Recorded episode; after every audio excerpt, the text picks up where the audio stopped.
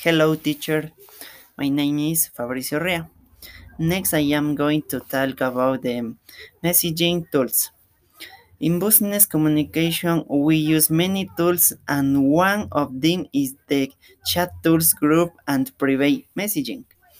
When the company's employees and collaborators need tools to communicate in order to develop a collaborative work, these tools allow the exchange of ideas, observation, opinions, and you can check the progress of work in real time.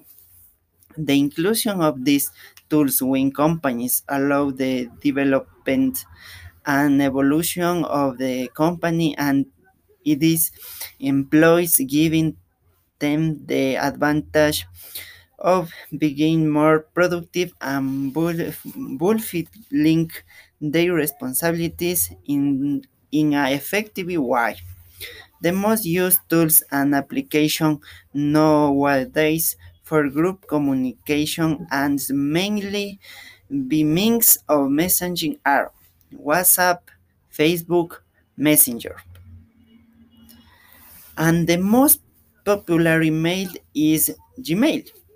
These tools allow employees who are distributed in distant geographic locations to communicate remotely. Also allows the uploading and downlink of information to share among and allows online conversation and sub contact. Thank you, teacher.